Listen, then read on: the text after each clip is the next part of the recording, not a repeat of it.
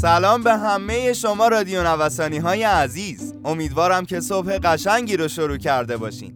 من مهدی کامرانی در خدمتتون هستم با مهمترین اخبار اقتصادی امروز 17 فروردین ماه.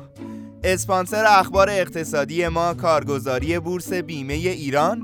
ارائه دهنده انواع خدمات بورسی در بخش های مختلف بورس از جمله اوراق بهادار، کالا و انرژی، بورس آتی و ارائه دهنده دوره های مختلف آموزشی بورس هستند. همراه ما باشید.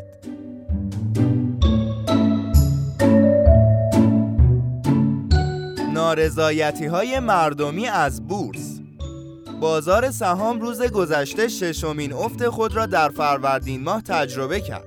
شاخص کل بورس با نیم درصد کاهش به عدد یک میلیون و هزار واحد افت کرد. در حالی که انتظار می‌رفت پس از تعطیلات نوروزی شاهد استقبال خریداران و داد و ستدهای بیشتری باشیم. بورس در سال جدید فقط یک روز معاملاتی مثبت داشت و همین مسئله منجر به ایجاد نارضایتی و کاهش اطمینان در بازار سرمایه شد.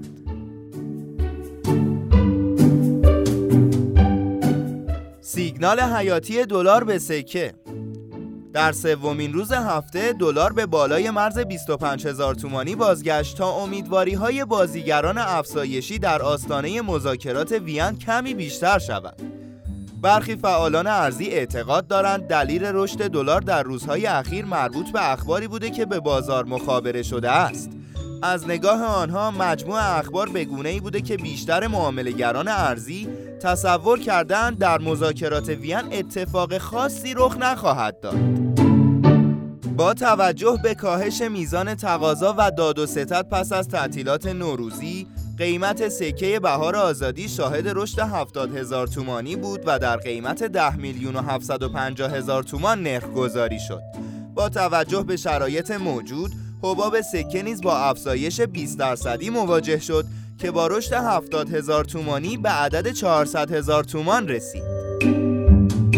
در معاملات روز دوشنبه با توجه به نوسانات قیمتی بازار مسکن اوراق تسهیلات مسکن نیز مجددا با کاهش قیمت روبرو شد به این ترتیب که هر برگه تسه 9812 در بازار فرابورس با افت 3 درصدی بهای خود را در قیمت پایانی 52 هزار تومان به پایان رساند.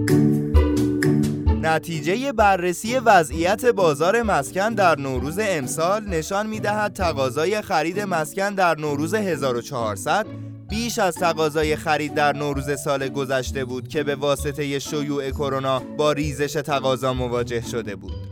در عین حال برخی از واسطه های ملکی با پیشبینی آینده مسکن بر این باورند که این بازار امسال به احتمال زیاد از رکود شدید خارج می شود و ثبات قیمتی به بازار برمیگردد.